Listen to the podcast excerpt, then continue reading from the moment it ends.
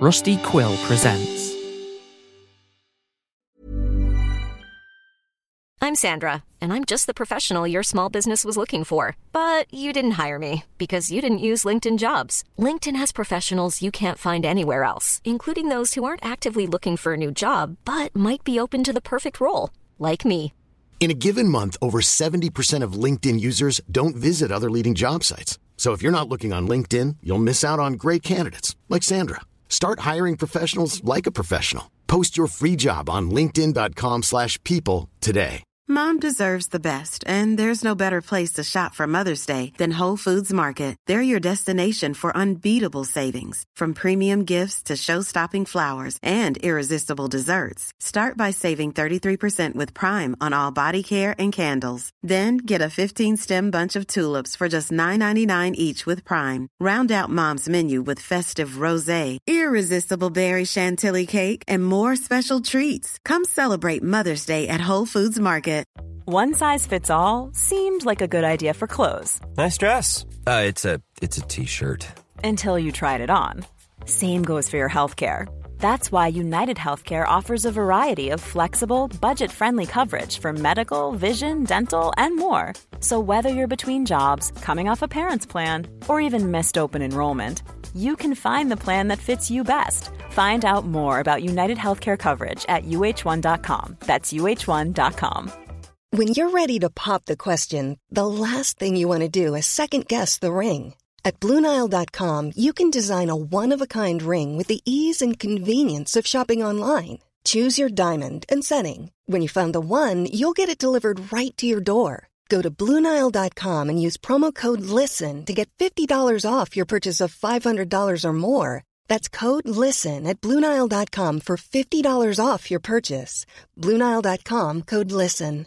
Hey, I'm Ryan Reynolds. Recently, I asked Mint Mobile's legal team if big wireless companies are allowed to raise prices due to inflation. They said yes. And then when I asked if raising prices technically violates those onerous two year contracts, they said, What the f are you talking about, you insane Hollywood ass? F- So to recap, we're cutting the price of Mint Unlimited from $30 a month to just $15 a month. Give it a try at mintmobile.com slash switch. $45 upfront for three months plus taxes and fees. Promoting for new customers for limited time. Unlimited more than 40 gigabytes per month. Slows. Full terms at mintmobile.com. Many of us have those stubborn pounds that seem impossible to lose, no matter how good we eat or how hard we work out. My solution is Plush Care. Plush Care is a leading telehealth provider with doctors who are there for you day and night to partner with you in your weight loss journey. They can prescribe FDA-approved weight loss medications like Wegovy and Zepbound for those who qualify. Plus, they accept most insurance plans. To get started, visit plushcare.com slash weight loss. That's plushcare.com slash weight loss. Sin Carriers, a West Side fairy tale story, contains violent, graphic, and often unsettling content. Further, it takes place in a period of American history where certain now unacceptable outlooks were commonplace.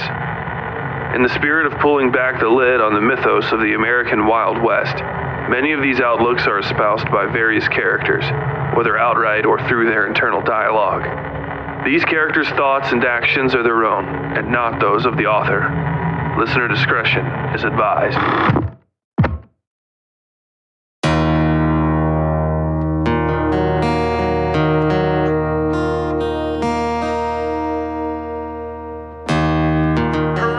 Previously on Sin Carriers. Pursued by ruthless Pinkerton agents to the Sierra Nevadas, our travelers have been ambushed, cornered, and threatened with death and incarceration.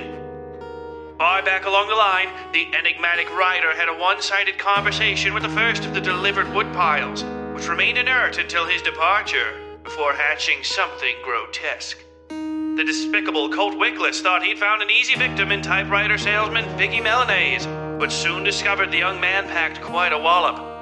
Though things nearly got out of hand, it was clear once Garvey intervened who was the most respected amongst the drivers. In the security car, the old priest Mildover Kane taught Elam Price, a young Native American accountant, the ins and outs of working a rifle. After arriving, Tolliver is reunited with an old professional acquaintance he'd clearly rather not be seeing again. This man, known simply by his moniker, the Must, has little love for Tolliver but their reunion is cut short by a gunshot as the Pinkerton leader, a man named Clinton, attempts to begin negotiations for surrender of the train. But just as it seems he has the upper hand, the tall and deadly Gato strides out of the dark with the decapitated head of one of Clinton's men. Soon after, another of his men is shot, and we are thrust into the heart of a night of violence, bloodshed, and gun smoke. Will our travelers prevail unscathed, or will the Pinkerton assault prove too much? Find out now on episode 5 of Sin Carriers Shootout.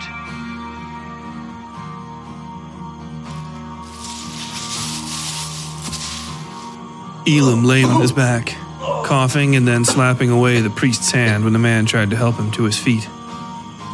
The moon seemed oddly large tonight, swollen despite not being fully round.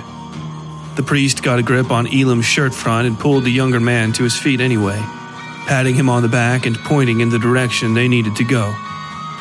To their right, the train rolled on through the dark, wheels finally squealing to a stop in the small mining village. I told you to roll when you landed, the priest whispered, keeping his head low and pulling Elam along with him. Elam tried to talk back to the man, but he could barely breathe, much less speak. He'd expected the ground to be moving when he jumped off the train, but there was no preparing for the speed at which it had been ripped from underneath him. He'd caught his heels in the dirt the second he touched the ground, and the momentum slammed him on his back, knocking the wind out of him.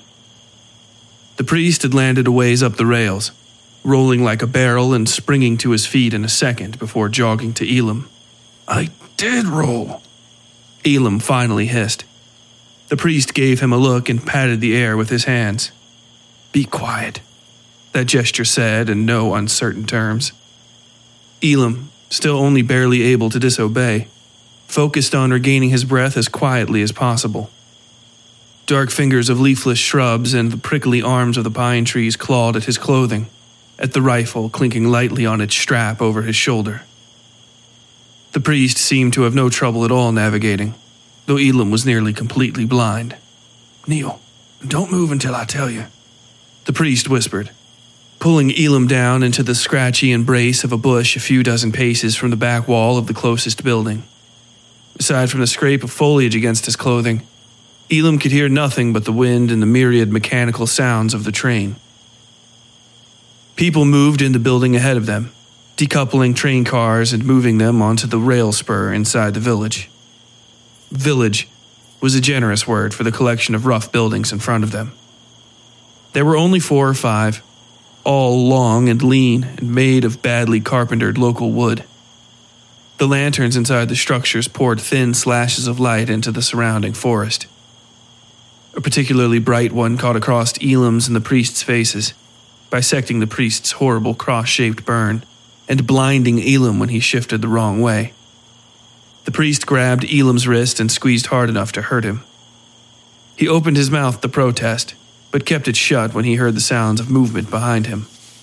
Men, a dozen or more, shuffled quietly on horseback through the trees, cursing idly at snapping, snagging branches and sharing orders and ideas on how to proceed. Elam tried to move his hand to the rifle as they approached, but the priest held him steady. The man was no less still than a stone, and so dark amongst the branches that Elam had trouble seeing him, even inches away. Then the ground rumbled gently under Elam's knees, and he realized the men were over top him. A horse's hoof landed just beside his foot, depressing the earth so fully Elam almost lost balance. Then he saw the beast's forelegs strike the priest's right shoulder, sending the man swaying to the left. The impact was hard enough to make a soft thump, but neither the rider nor the horse seemed to notice they'd hit anything but more foliage. The priest rocked back into place in rhythm with the branches overhead. And for a moment, Elam worried he'd actually lost the priest and this was just some illusion of the forest. Then the closest man had gone, and the priest turned to him with a grim expression. Close, huh? Those eyes asked. Elam nodded. The older man pointed to where the men were gathering against the side of a building. The bob of their heads and shoulders told Elam they were discussing something, though the conversation was short and to the point. Then the group split in three, with half the men heading for the train and the other two quarters splitting up around the building. Elam watched as some of them dismounted their horses and staked the animals to the ground by their reins. What now? Elam asked. The plan, as it stood, had been something thrown together by the priest, the woman, and the Castellano. She would stay on the train with Ducky, the black boy, and the priest would come round back with Elam. The Castellano didn't really add anything at the time, just smiled and nodded along, eventually deciding for himself that he'd go around the front of the train and do what needed doing. Well, the priest said, we're probably going to have to shoot most of them, or at least enough so the others give up on the train. Jesus, Elam said to himself. The priest gave him a long look, broken only by short, sharp glances in the direction of the men's horses. Just stay with me, the priest said. You don't have to shoot anybody, but bring along your ammo and rifle in case I need it. If the worst happens, though, you'll still have to use it. Elam nodded and followed when the priest crept out of the trees toward the horses. The man had gone completely, though there was a silence and light scuffling inside the building that sounded different from before. Over those sounds, the constant noise of the train remained plenty loud enough for he and the priest to move around. Up this way, I think, the priest said, climbing a stack of barrels and rope to roll himself onto the steeply pitched roof of the closest building. Elam looked around and took a deep breath. Hearing so much loud and in constant noise, he couldn't make sense of what was going on and when he should move. The priest held down a hand and Elam followed him onto the roof. The structure wasn't made of whole materials, but strapped together with anything the locals could find. Lengths of corrugated steel were nailed down over clapboard strips and whole sides of shipping crates still bearing names and destinations. Most of them bore the same labeling, Dunbarton, which came up again and again as the priest's moon born shadow slid long and sharp over the roof toward the gable. Then they were there, he on the left and the priest on the right, elbows dangling over the lip of the roof's upper angle and bodies surprisingly comfortable laying flat against the still warm makeshift shingle work. Cock it now, the priest said to Elam without looking at him. The man's eyes were only for the scene spreading out beneath them. After a moment of fumbling, the priest reached over and flicked Elam's safety off, allowing him to rack the bolt. Something about the feel of the smooth brass sliding off the stack of ammunition and into the chamber spread chills over Elam's arms and neck. His eyes adjusted, and the night opened beneath him. A great rectangular field of dirt stretched to the far blackness of the tree line, trussed through with the fossils of long gone rainy days. Rut marks and footprints filled with dry dust lay along the perimeters where traffic was the lightest. And where it was not, these artifices were flattened and left to catch thin pools of shadow cast by moonlight. Their ruffles and indentations were like a shallow, slush laden river, and the most recent dusty footprints marked the tide. Keep your finger off the trigger unless you plan to kill something, the priest said in a low voice. He might have been whispering, but up here the sound was thinner. The world was distant. A man stepped around the corner of the building they were seated on and jogged toward the men reattaching the rear cars to the train. Four men flicked out of the darkness and joined him, though they came back up on the other side of the cars. Then three of the men were leading the workers back to the building with their hands over their heads. The other two exchanged a look and then crept aboard the back of the train. Elam realized he was following them with the tip of his rifle. Do you see the little post of the side at the end of the weapon? The priest asked. He was tracking something as well so intently Elam almost thought the priest wasn't speaking to him. Yes, Elam whispered. You line that up with the flat part in the back so it makes an even horizon, the priest said. The way he spoke, Elam felt the man was giving himself the lesson as well. Front piece is where the bullet goes. Breathe out slowly and squeeze slower when you pull the trigger. And don't focus on your target, just watch the sight. Okay. Elam said in a low voice. We're behind all of them. The priest said. His tone was cold, distant. They'd have to be better than the best to hit us up here with any of what they're packing. But people get lucky every day. Tuck your head back if you're not trying to shoot anything, or if you're reloading. Okay, Elam said. There are about ten sitting behind that building to the right, the priest said. Elam tried to turn his rifle in that direction, and the priest touched his hand lightly. Keep that section for yourself. Draw a line between us in your mind, and keep an eye on your side, front and back, okay? That'll keep us from working too far over top each other. Okay, Elam said. There's a man on horseback here now. Two of them, actually. One of them has a gun out. The man shot into the air and they both flinched. Elam wondered if he'd feel the bullet strike him from the sky in a few minutes like a hot, errant raindrop. For some reason, right then, he thought of old Miss Pruitt, her thumbs searching over his teeth. He spat, or tried to, managing only to wet his sleeve. You are the pride of this home, Elam. Tolliver and some odd looking fellow just came out of the far building. The priest said, I think they're all talking to each other. What about? Elam asked, not expecting an answer. At this point, surrender, most likely. The priest said. He chuckled under his breath. Tolliver's looked at me about six times and has no idea I'm here. He looks like he's getting ready to piss himself. The older man's tone wasn't mocking. He seemed generally worried about Tolliver's mental state, though not because of the man himself. Something moved in the trees on the other side of the dirt field, and Elam watched as the lanky Castellano strode into view. The Castellanos down there, he said in a low voice, his finger rising toward the trigger. He had trained his sight on the Castellano's chest. It would be nothing, he realized, to squeeze the trigger on him or anybody else down there.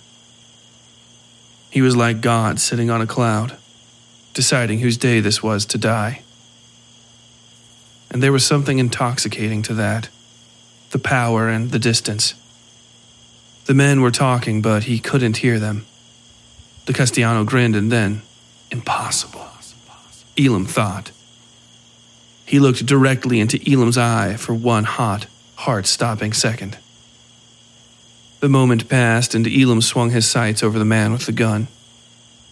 He was standing beside another man who rode and spoke with the posture of an authority figure. Elam was there again for a second, watching the pretty girl bleed to death on the ground.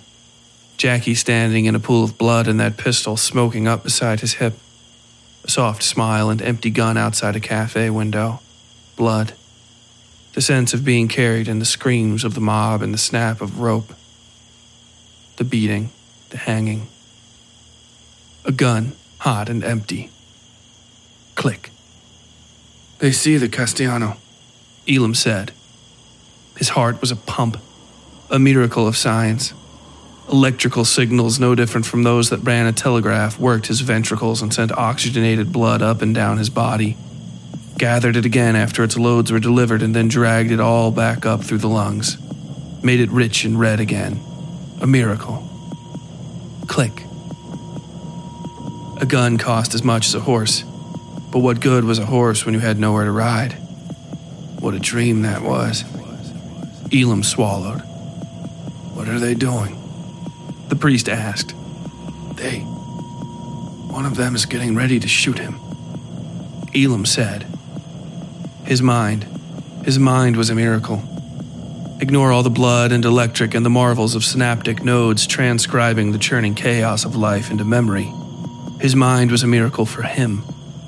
The other boys had no future. The adults often said that to them, Miss Pruitt and the priests and teachers. No futures, just like their people. Secret savages, even when taught better. If you don't work the tannery, you could maybe be a janitor in some bar. Never a school, though. Never a hospital. His mind was a miracle. He understood the numbers. Their connections were infinite, just as his mind was infinite. Small, interlocking bits of data which could be attacked, attacked, attacked until their secrets were revealed. Puzzles every day, solutions to follow. He was better than dreams of riding out east and finding whatever it was he'd lost. He didn't need that. He was better than them. His mind was a miracle. The pistol was fat and shiny and empty, hot and empty, smoking. Elam shuddered, shook involuntarily from adrenaline. Just like in the cafe, he was silent, waiting for a cue to move, to act. Click. Can't tell you what to do, the priest said. Elam lay the sights over the man's face and watched him. The small movements of his eyes as he took in the Castellanos' grotesque display of a severed head. The man's arm adjusted itself before the shot, figuring little things like recoil compensation, weight, and side alignment on instinct. All of these equations ballistics, structural analysis, anatomy, biology factored and parsed and simplified in a second. The man's mind was a miracle. Click. Elam squeezed the trigger, thinking about two boys yelling at each other over futures they would never share as brothers. Click. Elam squeezed the trigger, thinking of the head custodian. A worn, sullen man with a heavy mustache and cold eyes. He'd had to practice shaking the man's hand over and over again before going to meet the dean of the college board. Indians didn't know how to shake a man's hand, but he'd learn, goddammit. Firm, steady pressure, Miss Pruitt said. Just a few easy pumps. Click. Elam watched Jackson hopping shirtless around their shared room, cupping his mouth and mimicking the Apache war cries they'd heard at the traveling show. It had been a white man caked up in red clay face paint and a few white lines beneath his eyes making them, but that hadn't mattered. The cries were so powerful and startling they'd scared women in the audience, making them stand and fan themselves and leave. Their escorts had followed quickly behind, chuckling and whooping back at the white man dancing in circles around a fake fire made from a single piece of painted wood. Click. Elam squeezed the trigger for what felt like a lifetime. A lifetime.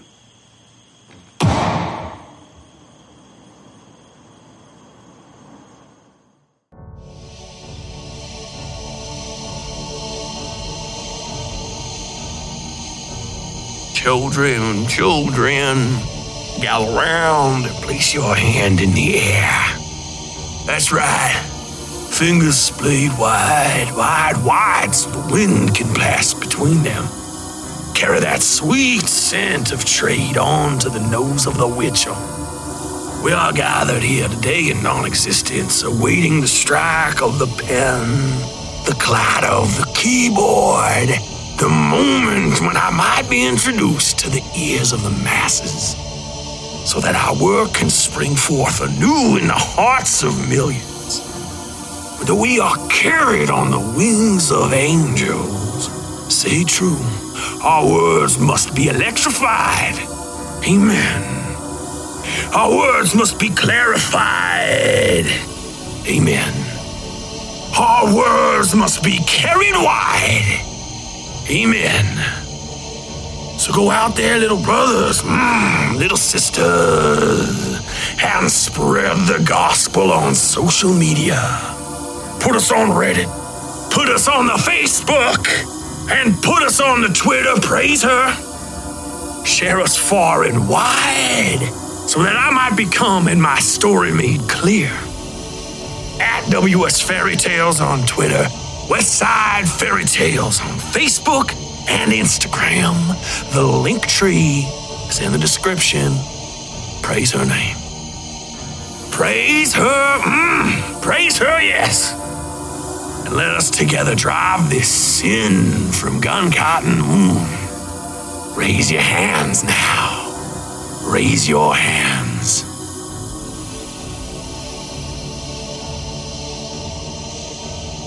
Now back to our story, already in progress.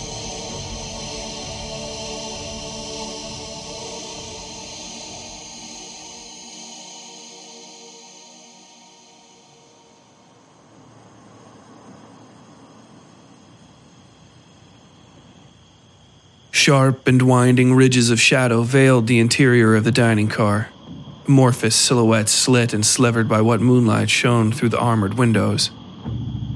Sue's worn bag of simple possessions lay tucked up where she could slide out, grab it, and run if the situation got too bad. The boy, Ducky, didn't seem to have brought much of anything with him.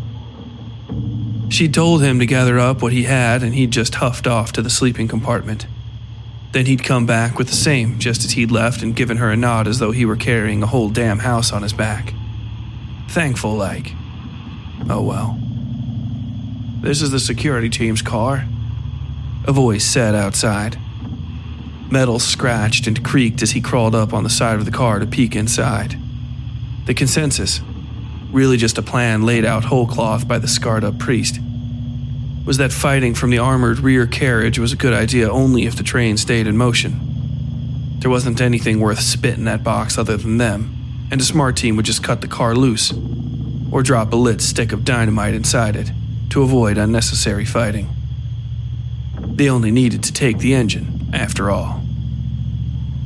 The Castellano had volunteered himself to guard the front of the train as though there were some extra profit in it. Given the way he talked, Sue figured the fight enough was probably what he was out for. All the rest of this was just gravy. Boots touched steel a few yards away from her, the tight, soft click of well made, well worn heels. The man had a way of moving soft on his midfoot, light touches on the flat, hard surface of the compartment floor, followed by the little swish and scrape of him shifting his heel to gently tap it into place on the ground. Sue could see him in her mind's eye, pistol out and scanning the car slice by slice, eating up the pie, as it were. She didn't like that level of professionalism on the other end of a gun that'd be pointed at her. Every move the man made had a degree of thought behind it. Decades of practice. The man had lived a long goddamn time getting real comfortable in moments like these. Didn't mean he was perfect, but she found herself holding her breath between his irregular footfalls, worried the stifled intimacy of the compartment would give her away. There was a great deal of noise around them, men shouting orders outside now and the constant din of the train. But the security car was thick walled and heavy with tables and benches and other things to break up the sound. It was quiet enough she could hear the man sniffing back a runny nose and the subtle rasp of cloth when he wiped his face on his sleeve. Spring allergies. Or maybe just riding out here to the high country in a day. Sue thought to herself. She couldn't imagine what the fuck anybody on Earth might want with the stacks of old wood on this train. Though she'd seen men kill and steal over the littlest damn things time and time again. Sometimes nothing. It made her think of a little rotten doll waiting beyond the light of a campfire.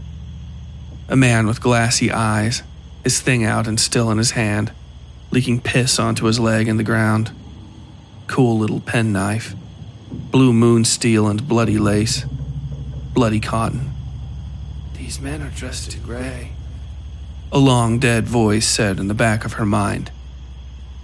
I can see that. She thought back at it, her grimace a slash of white left unseen in the dark. Her thumb and forefinger slid up the gun stock in her hand to pinch the little safety tab. The rifle lay heavy and long down her chest over her thigh. Its stock smelled like oil and somebody else's sweat. A few somebodies, maybe. The man's shadow shifted as he walked deeper into the car. Moon haze caught in the loose fuzz of the man's woolen overcoat as he approached where Ducky had secluded himself, near the forward door. It wasn't a great spot to be, particularly if the man's friends decided on a less direct approach but it afforded the kid an opportunity to run for it, and that's all he really wanted from his hide. For her part, Sue just hoped he wouldn't rabbit before he emptied his rifle. The cumbersome thing had five shots, and these midnight hoods were probably carrying sixers. They'd fire as they pleased when it came down to it, a half cylinder or more for every two rounds she could cycle through the rifle. The man did his little mid foot shift and Sue rolled the safety to fire, thumb hard against the toggle so it wouldn't snap into place. The man froze. She could see his left or right shin now. It was hard to tell in the darkness. The shape of his pants were fuzzy patches of gray against the deeper darkness beneath the benches opposite her. For the first time since getting in the car, he shifted uncomfortably onto his heels and then tapped his foot. All right then, come on out, you, he said. The slender shadow of his pistol barrel swung like a pendulum across the aisle. She could feel the grit crackling between his heel and the wood and steel floorboards. Her heart beat so hard she almost couldn't hear him start speaking. We know your names, and we know who you are, the man said. Sue stared at the dangling tip of that pistol. When he started talking again, she used his voice to cover the sound of her adjusting her feet. On a personal, professional level, that is. Blackwell's organization means nothing to us. You mean nothing to us. Come out now and we'll let you walk off this indignity. But if you fight or you run unaccounted for, we will call on you in the future. Sue heard another man shouting similar nonsense outside, along with the snuffling and stomping of horses. That noise had always been there, though her mind had all but washed it out. Now that this fellow was interested in it, however, her mind had followed suit. He shifted on his toe the way he'd been doing all along, and he kept talking. There you have it, he continued. Mr. Clinton is out there organizing a surrender of your entire operation as we speak. And there's Tolliver Loeb. The king's been taken, people. Now, creep out with your hands up and we'll. The dangling barrel of the pistol shifted and Sue kicked off the wall of the train car, sliding herself all of two feet out from beneath the table and into the aisle in front of the man. Her rifle glided out with her and rose into the moonlight. The man towered over her, a lightless silhouette barely seeming to register the small woman on the floor beneath it. Nothing in the shape of him suggested where the pistol would be. It didn't matter. In the deepest pocket of her mind, Sue wondered if she'd actually chambered around into the thing before setting all this up. She heard somebody fire a gun that wasn't her own, and half expected to feel the rip and burn of a bullet in her chest. Light from the other gunshot wreathed the man's head in a soft corona. She pulled her trigger and lit his face in smoke and flame. He looked down at her like a man in a newspaper cartoon, eyes bulging. His face twisted in a comical expression of disgust and confusion, and he parted his lips like he didn't quite know what to say. She hadn't been able to see his pistol anymore because he'd raised it to point up at the ceiling beside his ear. The room went dark and he pulled the trigger, punching a second hole in the roof. The man slumped to the floor and Sue rolled back under the table as the two behind him started shooting. She shouted too, screaming for Ducky to fire, God damn it! Even when the nasty little pistol rounds were blowing out chunks of wood a few inches from her head. She racked the action on the rifle and fired into the man she'd shot already, hoping to God she could get him before he fired a second round off. The rifle burst showered his face in sparks and blinded Sue. I got him! Ducky screamed. The man at the other end of the car disagreed with this assessment and emptied his cylinder into the seat above Sue. The hell you did! Sue screamed. She held her rifle out into the aisle, not really aiming, and fired it in the man's direction. God only knew if she'd actually hit the bastard. Sue felt the car shake underneath her and saw legs flash by. Then came a series of rifle shots, one after the other, until there was silence. Inside the car, at least. Outside, they were reenacting Gettysburg. Ducky, are you okay? Sue yelled. She opened her bolt and pushed some spare rounds into the internal magazine before sliding it home. Lord, I killed two men, he said. She heard him stomping back to her. What the hell do we do now? He helped drag her out from under the table and then fell over top her when the remaining windows in the car began exploding. Both of them cursed and scrambled back into their hiding spots. A person started screaming outside in such a way Sue felt anything but curious. Our job was to sit right here and protect this car, right? She screamed. She couldn't see him nodding, but figured he was. The wadding she'd stuffed in her ears itched, and she pulled it out, readjusted it, and stuck it back in before reaching over to the man she'd shot. If he wasn't dead, he was close enough she didn't have to worry that she wasn't gentle. Her hands slapped around his body, ignoring the tackiness of fresh blood in search of pockets. Then she found what she was looking for and rocked back to the position she'd been in. Then I say we sit right here, wait to see if we won, yeah?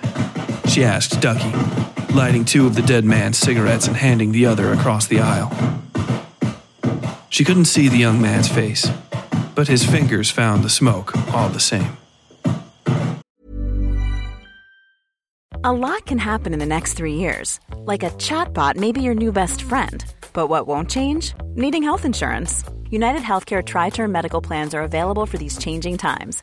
Underwritten by Golden Rule Insurance Company, they offer budget friendly, flexible coverage for people who are in between jobs or missed open enrollment. The plans last nearly three years in some states, with access to a nationwide network of doctors and hospitals. So, for whatever tomorrow brings, United Healthcare Tri Term Medical Plans may be for you. Learn more at uhone.com. There's never been a faster or easier way to start your weight loss journey than with PlushCare.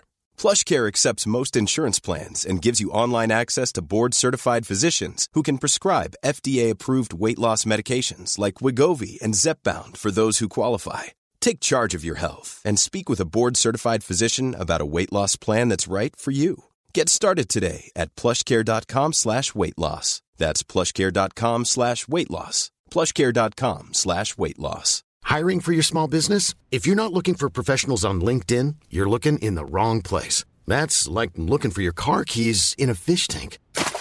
LinkedIn helps you hire professionals you can't find anywhere else, even those who aren't actively searching for a new job but might be open to the perfect role. In a given month, over 70% of LinkedIn users don't even visit other leading job sites. So start looking in the right place. With LinkedIn, you can hire professionals like a professional. Post your free job on linkedin.com slash people today. Support comes from ServiceNow, the AI platform for business transformation. You've heard the hype around AI. The truth is, AI is only as powerful as the platform it's built into. ServiceNow is the platform that puts AI to work for people across your business, removing friction and frustration for your employees, supercharging productivity for your developers, providing intelligent tools for your service agents to make customers happier all built into a single platform you can use right now. That's why the world works with ServiceNow. Visit servicenow.com/slash AI for people to learn more.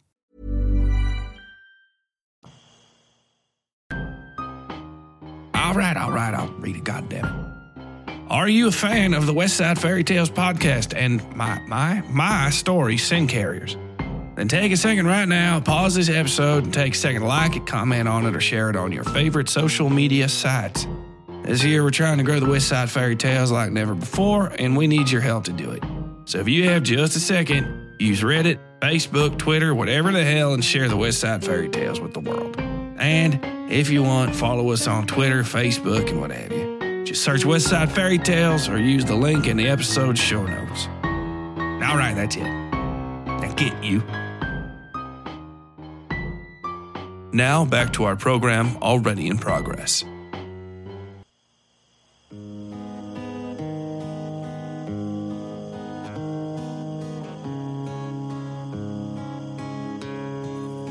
Vasily leaned against the door with his hand on the knob, nibbling at his lip and trying not to let the young woman see just how much he was shaking. If he hadn't been rattling the brass handle so hard it was ringing, the effort might have been more effective, but here he was. Half a man, as ever, his father said in his mind. He rolled his eyes, looking to the door to keep the expression to himself, and then rested his forehead against the wood. A firefight had erupted outside the train. The unrest in his own country had made him witness to such matters on a number of occasions, the least of which was the night of his final departure from St. Petersburg. The city had caught fire in a hundred places after Tsar Nicholas had proved himself once and, for all, to be the greatest of the nation's idiots. a true king amongst kings. Violence to his person didn't concern Vasily half as much, however, as young Moira's current condition. Her episode had passed, it seemed, and left her thoroughly exhausted. He'd escorted her to her room and helped her change out of the ornate dress and into some fresh, breathable working women's attire she kept on hand. Miss Moira retained enough energy for that effort alone, it seemed, and had accompanied him to his quarters for tea and recuperation. It seems she was merely more tolerant of her father than most, but still desired to avoid him when she was trying to rest. He couldn't blame her. Moira had fallen asleep with a saucer of tea on her lap in the compartment's lone chair, and Vasily rescued the cup before it spilled and dropped a blanket over her. He would have been content to allow her the seat all night if she required, particularly given she needed a degree of observation while recuperating from the episode she'd suffered. Vasily was no doctor, he'd be the first to admit, but he'd worked alongside the medical profession enough to know episodes such as Miss Moira had suffered sometimes came in pairs or even triplets. Sometimes the following sessions could be far, far worse than the originals. The young woman slept peacefully, though, if not a touch too still for his liking. He knelt beside her a few times and touched his finger to the base of her nose, her throat, and her wrist to monitor her pulse and breathing. A casual observer might have thought him a touch overpresent with the girl. She was beautiful and young and vulnerable, and he was a scruffy, sour looking older man.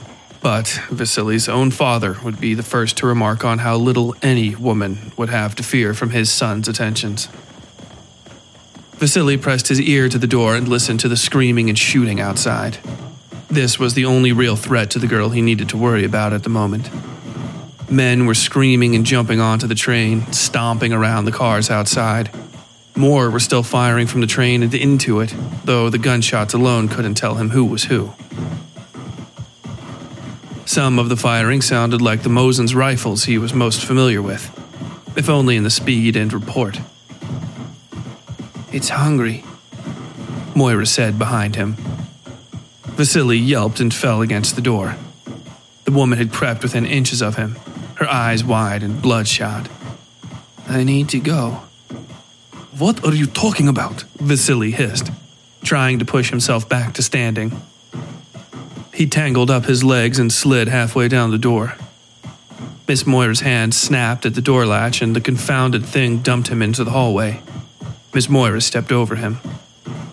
Wait, he said, repeating himself as she stumbled in the direction of the shooting. Her feet were unsteady, seemed, in fact, as though she weren't entirely in control of them. She moved like a woman being pushed by an invisible hand. Wait, god damn it! Vasily gathered himself and stormed after her, trying to grab her shoulder and failing outright. Then they were on one of the flatbed cars with the unsettling piles of wood. They were like pits of blackness in the moonlight, which itself was cool and white and delicate against the natural darkness around the train. Moira slipped his grasp again and rounded the corner of the woodpile on the side where the people were firing. A stray bullet clapped into the boards closest to Vasily's face and he dropped to his knees, scrambling back into cover. He cursed, watching Miss Moira's frail shadow disappear in the direction of the firefight. Vasily took a breath and rounded the pile in the opposite direction, reasoning he'd accomplished nothing being shot in the process of helping the girl. He made it to the connector to the next flatbed and smacked his arm against the railing with a curse, making it ring. She was already gone. After a quick glance behind him to ensure she hadn't doubled back, he continued past the next two wood piles. He thought he'd lost her entirely, but caught a glimpse of her hair through the glass windows of the closed sided break bulk container. This was the sort you could walk inside, meant to carry random bits of cargo to be dropped individually along the way. His own things were in this compartment, and he hurriedly searched out a specific item before continuing his pursuit. What's going on out there? A small voice asked from behind a crate marked Blackwell. Vasily spun and almost backhanded the portly young man he found hiding there. The boy was likely in his mid twenties or older, eyes wide in the dark. Vasily pointed at him and then at the crate. Stay hidden, Vasily said. And don't ask the next person you might see what's going on. There's bandits attacking the train. The young man nodded and shuffled back behind the crate. Vasily continued through the back door, feeling only a touch more confident now that he had something with which to defend himself. It rested tightly inside his sleeve, though hopefully not too tightly to be used. He found Miss Moira around the corner of the next woodpile. Her eyes were wide and once again sane, though thoroughly terrified. A man in a gray bowler hat had twisted her fine blonde hair up in a fist and jammed a gun into her ribs. Mr. Tavarish? She whimpered, grateful to see him despite the circumstances. The man cracked her beneath the eye with his revolver, splitting her cheek and covering her face with a torrent of blood. Vasily raised his hands and shouted, and the man leveled the pistol at him. Please let her go, Vasily said. And the man shot him.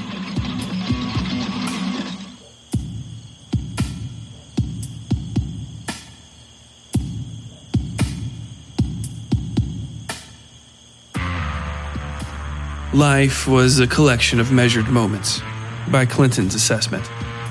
Some you saw once and others a million times. The caliber of a man was in what he learned from each moment, what he left with if he lived. In Idaho Springs, for instance, he'd learned you didn't have to play out your whole hand to win.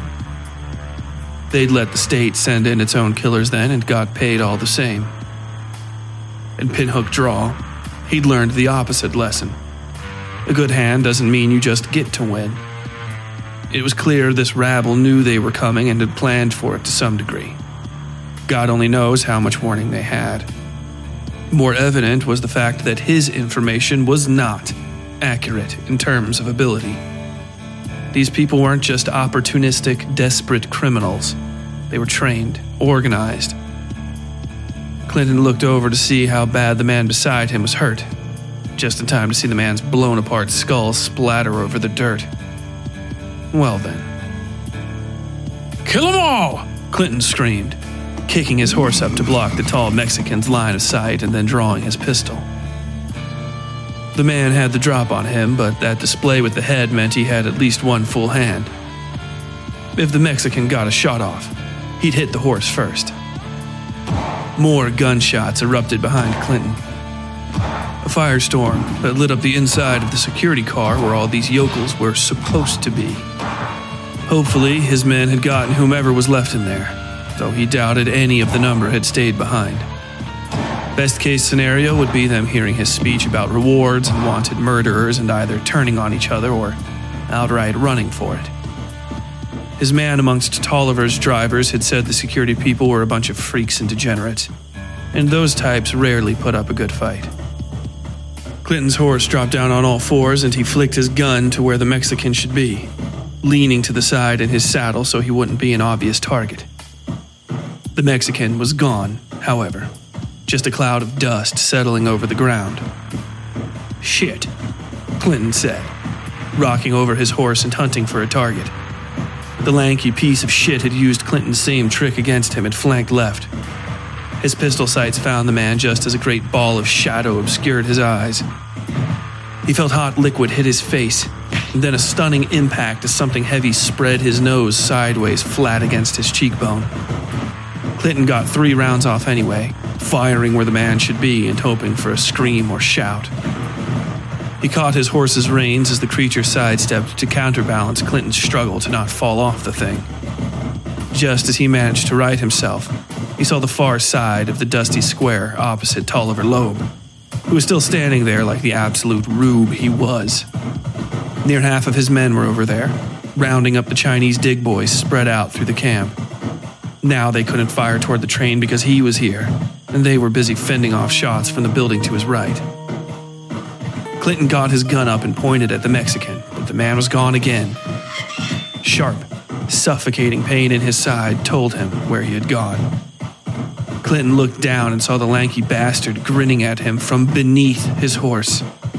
That, and the dull glimmer of a hiltless, handmade knife jutting out of his stomach. He tried to shoot the motherfucker one more time, but the guy had already produced another knife from somewhere beneath his poncho and buried it through the front of Clinton's shoulder joint. He could actually feel the knife popping his arm out of its socket as the man dragged him to the ground. Then the Mexican was kneeling over top him, pulling the knife out of his stomach and wiping it clean on Clinton's suit jacket. The tall man clucked his tongue at the career mercenary and shook his head. With his hat gone, the man's hair was a long, wet, stringy mess that clung to his face and neck. He lay his palm on Clinton's horse's thigh. He is so beautiful, your horse, the man said. And you hide behind him. During the fight, you started. Disgraceful. The Mexican adjusted his feet and leaned closer to Clinton's face. If Clinton could have just bit the bastard, he would have. The lanky man touched the hilt of the knife buried in Clinton's shoulder joint, teasing it in circles. Clinton gritted his teeth but didn't scream, which made the man nod in approval. You can keep that one, he said of the knife. If you find someone man enough to bring it back, you give it to him for me, okay? Fuck you, Clinton said, as the man stood and slapped his horse's backside. The animal bolted, dragging Clinton up the rail line and into the night.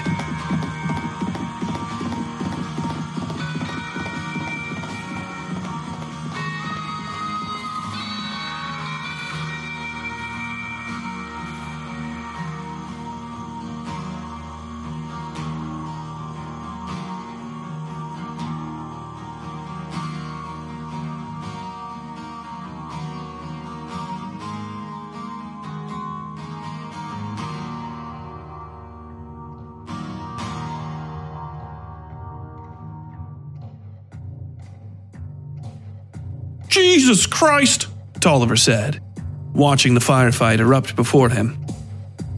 At first, he thought his security team had abandoned him. Now it seemed they were fucking everywhere, shooting everything all at once. Mr. Tie Buckle Shoe, or whatever he'd called himself, was a whole lot of paste being trampled by the other fellow's horse. The Mexican bounded and weaved around the living man, tossing a whole severed head into the man's face and then rolling under his horse and stabbing him. Jesus Christ, Tolliver said, snatching his hat off his head and stumbling as the must dragged him back into the buildings. He could see the shooters who'd hit the first man now, their position a collection of rhythmic flashes as they fired into the scattered Pinkertons. He tried to bat the man's hand away, but the must wasn't to be denied. He flung open the office doors and threw Tolliver, who rolled across the floor like a bowling ball.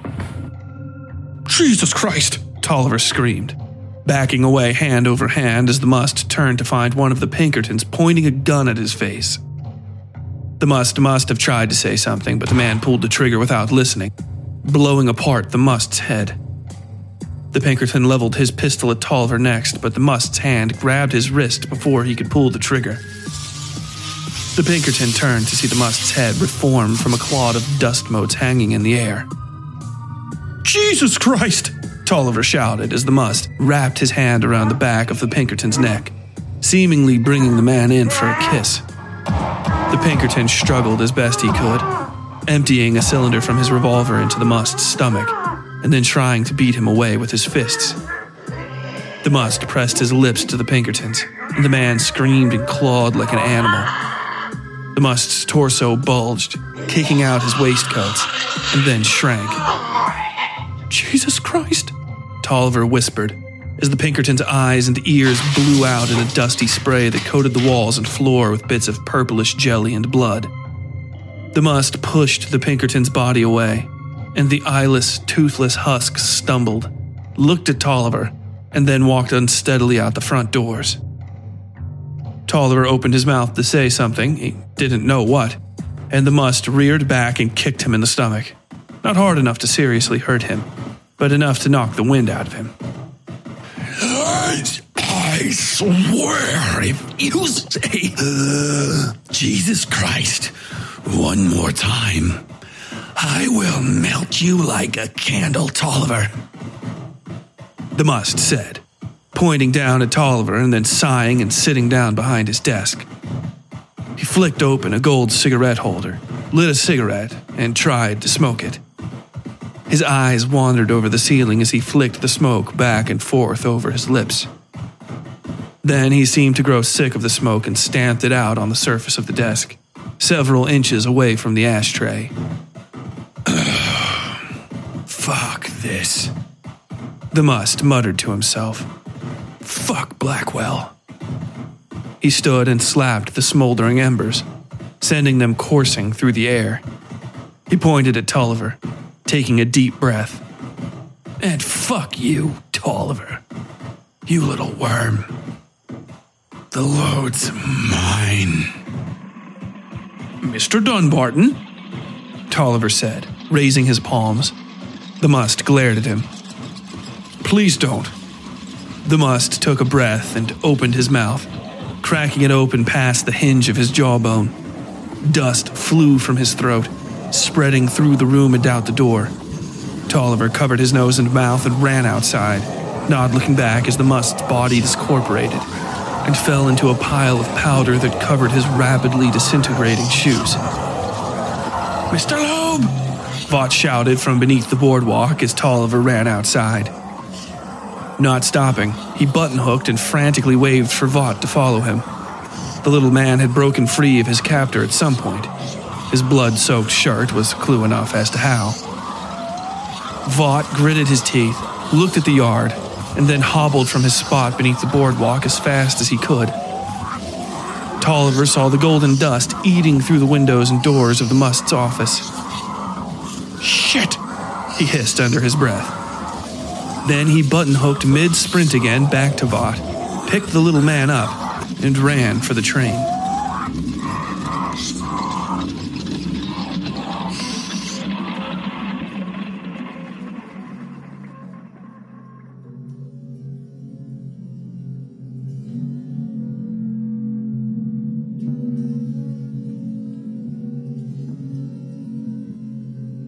Face of God hung slack in death, floating through the heavens on an ebon tide of endless night.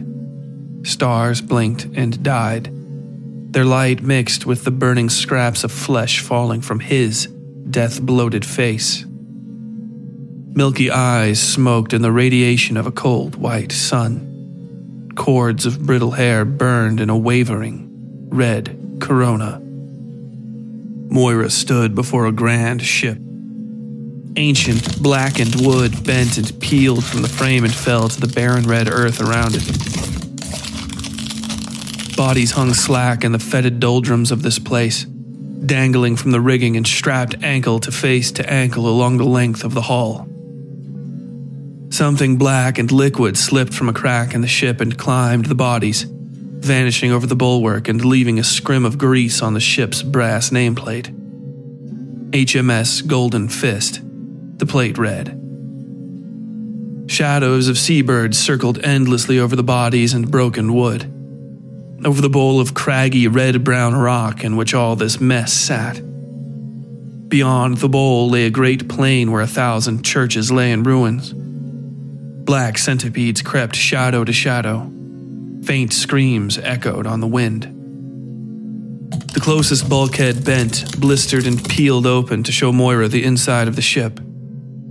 What she could see was red and dripping and senseless, something beyond even the horrors of this place. In its depths, a golden light shone. Teeth clattered. The world shook, shifted, tried to get under her feet, tried to get her closer. It's hungry, Moira said to herself, louder than intended and the roar of the planet stilled as a million ears turned in her direction. Billions of eyes and feelers and tiny scratching hairs tasting and testing the air for this new freshness. They should take you seriously, a voice said in her head. She had turned from the ship, even though she was still facing it. Arms grabbed her, pulled her, and she shook them off. Nothing touched her at all. She was alone, alone, alone. Imagine if they took you seriously. If they relied on you. how much better their lives would be. Ask him. Ask him. Ask him. Things whispered in the space around her. A centipede as thick as her pinky finger crept onto her foot and bit the flesh over her big toe. Ask him what he thinks of you, little girl. The voice said. The ship shuddered. Boards warped and rubbed against each other, making a sound like moaning. Its body flexed and the red and dripping hole opened wider. Wider. I need to go, Moira said. She tried to run. She did run, though she was still staring at that hole. Her toe ached. Mouths watered in that faraway place. The face of God bore down on her and said nothing, did nothing, because it was dead. Dead and rotting in a hell of its own making. That's enough. Enough, I said. A man screamed at Moira. She stumbled away from him and he reached out and grabbed her hair, dragging her close. He was a rough looking sort, despite his fine clothes. Heavy aftershave mingled with the smell of sweat and the thicker, almost choking stench of fear and violence. His eyes were wild. I'm so sorry, Moira whispered. He'd buried the barrel of a pistol in her neck so hard she thought the pressure of it alone would kill her. The man was breathing heavily. He looked to the man beside him, just at the back of one of the wood piles. The other man seemed distracted by something. He'd taken his hat off and was swaying slightly in the cool night air. Shut your fucking mouth, cunt. The man said. He got his face within an inch of hers. She closed her eyes and looked away. Look at me. Look at me. The barrel shifted into her throat, closing her windpipe and making her cough, forcing her to obey him. Acquiesce. Plead. Know your place. The voice said. She shivered, or rather, her body started to convulse against her will. The indignity was so intense it felt alien. She wanted to disappear, to go back to Mr. Tavarish's nice little compartment with its tea and its odd, mechanical smells. Little, little child, child, little girl. The voice whispered. It was enjoying itself. Little lady, little baby. Kurt, let's go. The man said. He was grinning at Moira, grinning into her, it felt like. This little bitch is Loeb's girl. He squeezed his fist, pulling the hair along her scalp in a way that made her face burn. You thought you were gonna sneak out dressed like some laborer? Smart. But we're taking this train, and you along with it. He leaned in so his lips were almost brushing her ear. I'm gonna fuck you up good, bitch. He turned back to his friend, who was now slightly out of sight, standing, in fact, like he had his nose touching the woodpile. What in the fuck, Kurt? He said. Footsteps rounded the corner and the man spun back around, jamming the pistol back into Moira's throat. she could have died when Mr. Tavarish rounded the corner, face sweating and his normally kind eyes narrow and dark. Mr. Tavarish! She tried to scream, hoping he would turn around and run. That he would, at least, notice the man with the gun and run for it. The moment was so intense she barely felt the man holding her bash her cheek with the butt of his pistol. Mr. Tavarish raised his hands and took a step in their direction. Please, let her go, he said, and the man shot him. Three times, all in the chest. Moira screamed and tried to break away, to, to run to Mr. Tavarish. She knew this was her fault. He'd been coming to help her because she'd been behaving erratically. The man wrenched her back by her hair and then slammed his gun into her stomach several times until she could barely breathe. Then he swung her into the railing by her hair, hitting her on the temple harder than she'd ever been hit in her life. Shut the fuck up, the man said. Say yes, sir. Yes, sir, Moira whispered. She could barely see, barely breathe. That's why she thought she was hallucinating when Mr. Tavarish popped up off the deck like a terrier and grabbed the man's wrist. She screamed when something popped in her ear and then she couldn't hear at all. Just a numb sort of rushing noise. She fell against the railing and watched as Mr. Tavares dragged the man to the ground, disarmed him, and then shot him in the back of the head with his own pistol. Then he tossed the gun off the side of the train and sank to his knees. Mr. Tavares! she yelled. He knelt with his face to the ground, and as her hearing began to return, Moira could hear him muttering to himself in Russian. Even without knowing the language, she could tell he was cursing. A few seconds later, he favored her with a pained smile, and they helped each other to their feet. How are you? Are you hurt? He asked, touching the cut on her cheek and grimacing. Moira felt tears pouring over her cheeks and she threw her arms around the great, shaggy mess of a man. He yelped and pushed her away, hands going to his injured chest. Moira put her hands over her mouth and looked at the holes in his vest and jacket. They were clean, if ragged, not a speck of blood to be seen. He noticed her concern and waved a hand. I am fine, he said. She grabbed his arm this time, giving him a wide eyed look. You were shot, sir, she said, slowly. He favored her with a smile and squeezed her hand. I am fine, Miss Moira, he repeated. He pushed her hands off him and then rested a palm on her shoulder, patting it twice and then walking past her. We have to make sure there's no others around here before we pat ourselves on the back. He turned to look at her. Can I ask you to wait in the car there, with the young man hiding behind the typewriters? She nodded, and Mr. Tavares spun as somebody else burst through the door behind him. His hand whipped up into the man's face. The man shouted, stumbled, and dropped a rifle on the deck. Sweet Jesus, he said, pointing at Mr. Tavares. It wasn't a man, really, Miss Moira noticed, but rather a teenage boy, perhaps a few years younger than her. A black boy, at that.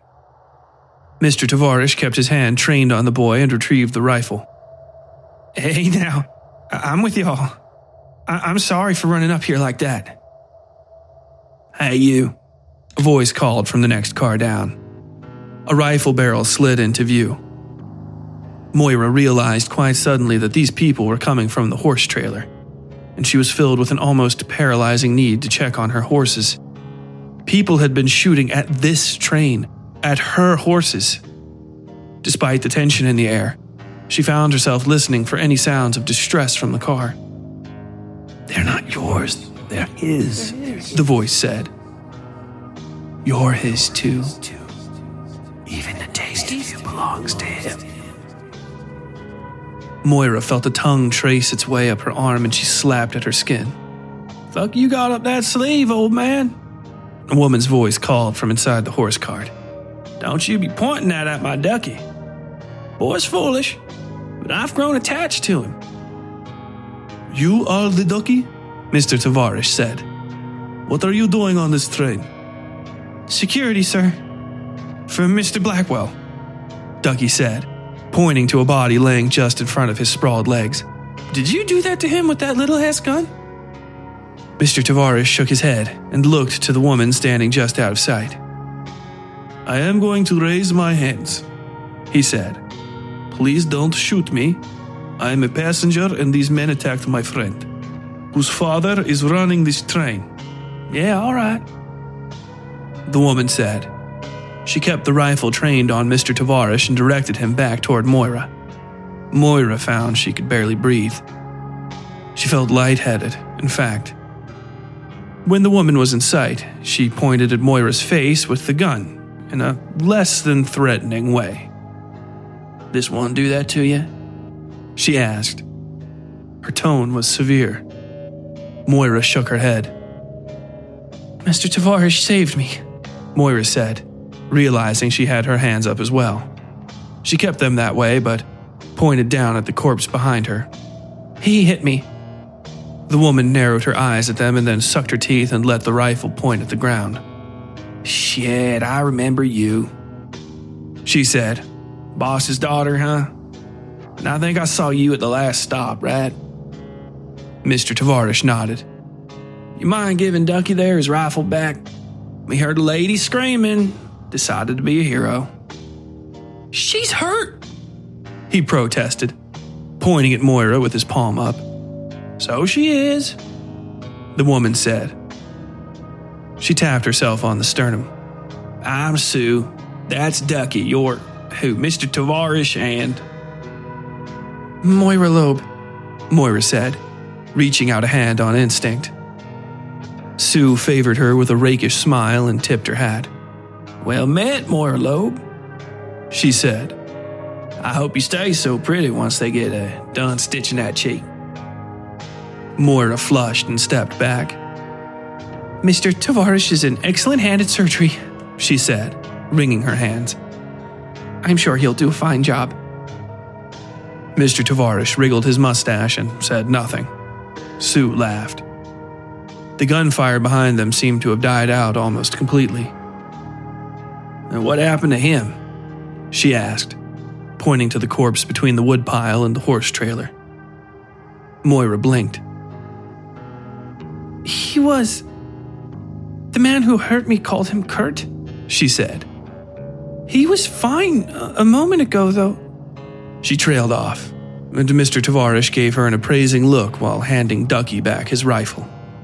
The young man nodded and walked away to check the other side of the woodpile. He was so earnest and intense, Moira couldn't help but chuckle. Hey, uh, y'all should come see this, Ducky said. Sue and Tavares joined him quickly, and Moira took her time stepping around the mysterious corpse of Mr. Kurt. The cause of death was readily apparent. His head and neck were completely missing down to the shoulders. The National Razor couldn't have done so fine a job. Fuck me sideways, Sue said with an air of awe to her words. Moira stepped up behind them, just a touch too short to see what they were looking at. I will live a thousand fucking years and never see such a thing again. God is my witness, this is the rarest night of my life. Moira blushed fully scarlet when she saw what they were looking at.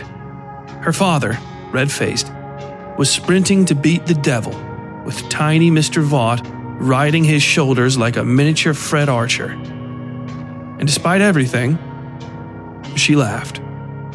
They all did.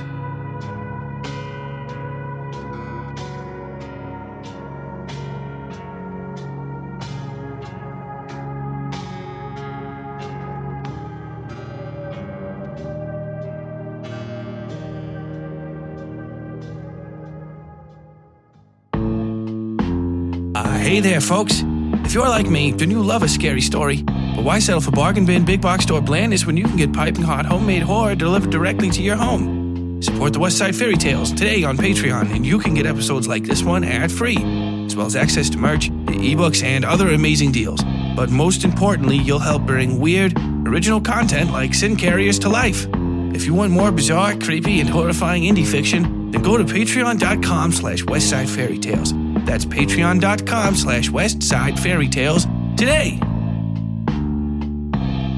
Now back to our program already in progress. Mildover opened the bolt on his rifle and pressed in two more rounds, trying to close his mouth as fully as he did the slide. Both he and Elam's jaws had dropped in the preceding seconds. Am I seeing things?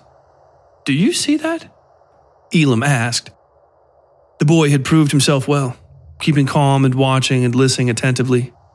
He'd already kept a bullet out of Mildover's right ear, spotting one of the gray dressed Pinkertons taking aim from behind a barrel. Mildover had sent the man to judgment that same second, and the boy had gone right back to spotting.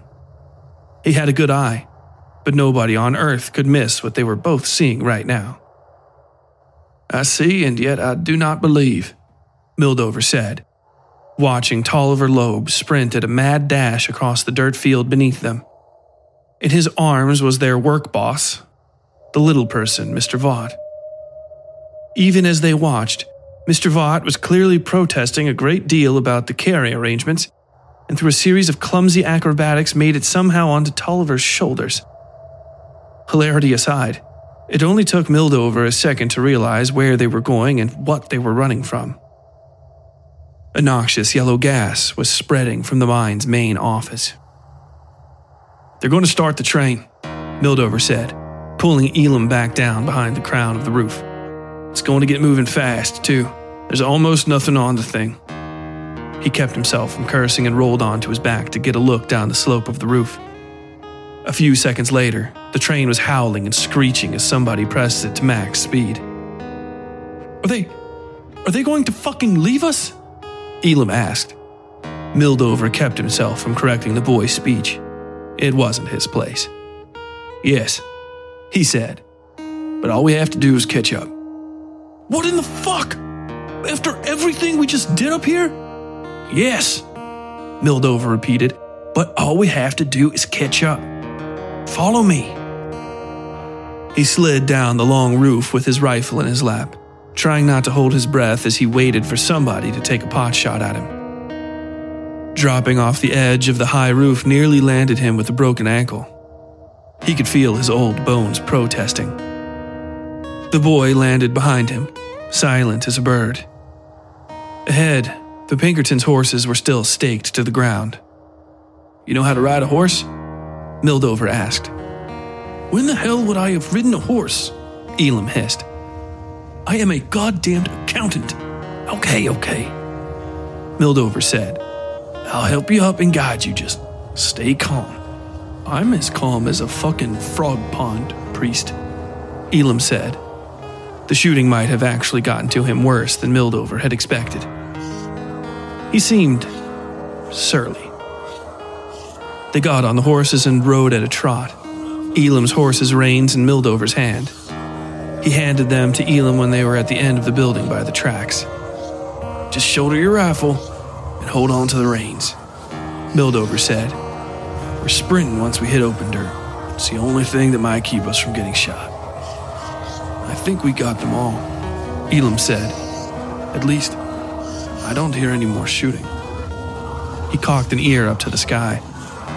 Although, the boy adjusted and fired his rifle into the dark, scaring the horses and Mildover as well. He considered reprimanding the boy, but he'd seen something in the flash of the gunshot he didn't like. What was that? Mildover asked. I don't know, Elam said. But it's getting up. Ride. Mildover shouted. Ride!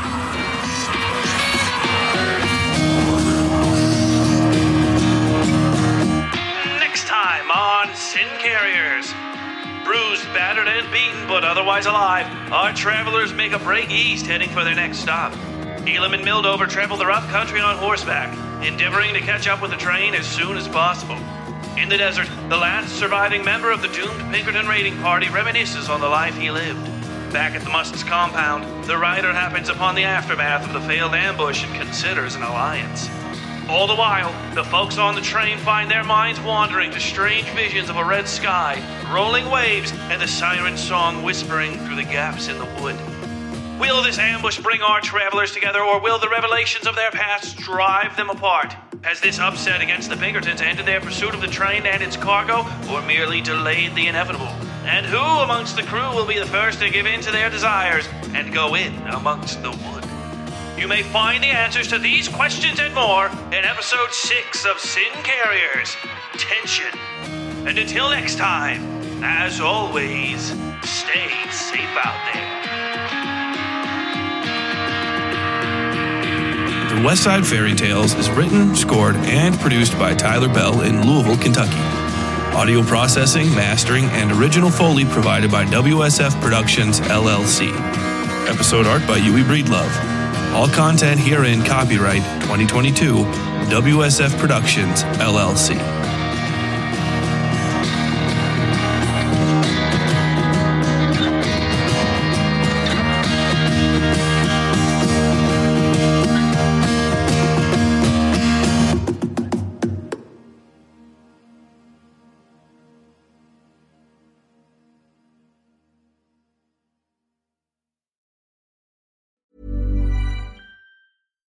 Support comes from ServiceNow, the AI platform for business transformation. You've heard the hype around AI. The truth is, AI is only as powerful as the platform it's built into. ServiceNow is the platform that puts AI to work for people across your business, removing friction and frustration for your employees, supercharging productivity for your developers, providing intelligent tools for your service agents to make customers happier. All built into a single platform you can use right now. That's why the world works with ServiceNow. Visit servicenow.com/slash AI for people to learn more. Something's not quite right in the quiet mountain town of Targrady, West Virginia. Months after a local teen was lynched in the dead of a hot summer night, two men stand charged with murder in what the majority opinion considers to be an open and shut case. But Adelaide Stevenson, a young crime reporter from Charleston, is finding out the smallest cracks in the official narrative run far, far deeper than she could have ever expected. Join Adelaide in West by God as she navigates small town secrets, the dubious ethics of her own profession, and the dark whispers of an ancient creature, known to some as the Witching Woman, who prowls the shadowed hollers that lie between night and nightmare. Sent on overnight assignment to cover the start of the trial, Adelaide quickly realizes the story she's been told and been telling doesn't make sense. Cryptic assertions of a concrete alibi are emailed to her by the family of the accused. Nobody in town seems comfortable discussing the basic facts of the case, and the murder she's been writing about wasn't the only tragic death this summer. Adelaide extends her stay against the wishes of her editor, and her investigations take a complicated and dangerous turn as she discovers the true depths of the mysteries surrounding Targrady. The only real evidence from the night of the murder may lie in the hands of a notorious local crime family led by an enigmatic woman known as the Fetid Queen. Local authorities seem to grow more hostile by the hour, and even Adelaide's own career might not survive this assignment. Featuring an eclectic cast of characters ranging from violent and horrifying to outlandish and fabulous, West by God is a must read novel for anybody who enjoys Twin Peaks, Stephen King, and all the creepy places you find just off the path in the woods. It is the debut novel of Tyler Bell, a USMC infantry combat veteran, former crime and courts reporter for the Charleston Daily Mail, and creator of the award winning Westside Fairytales horror and dark fiction podcast. Due for release by Henlo Press in October of 2023. Learn more at westsidefairytales.com slash westbygod.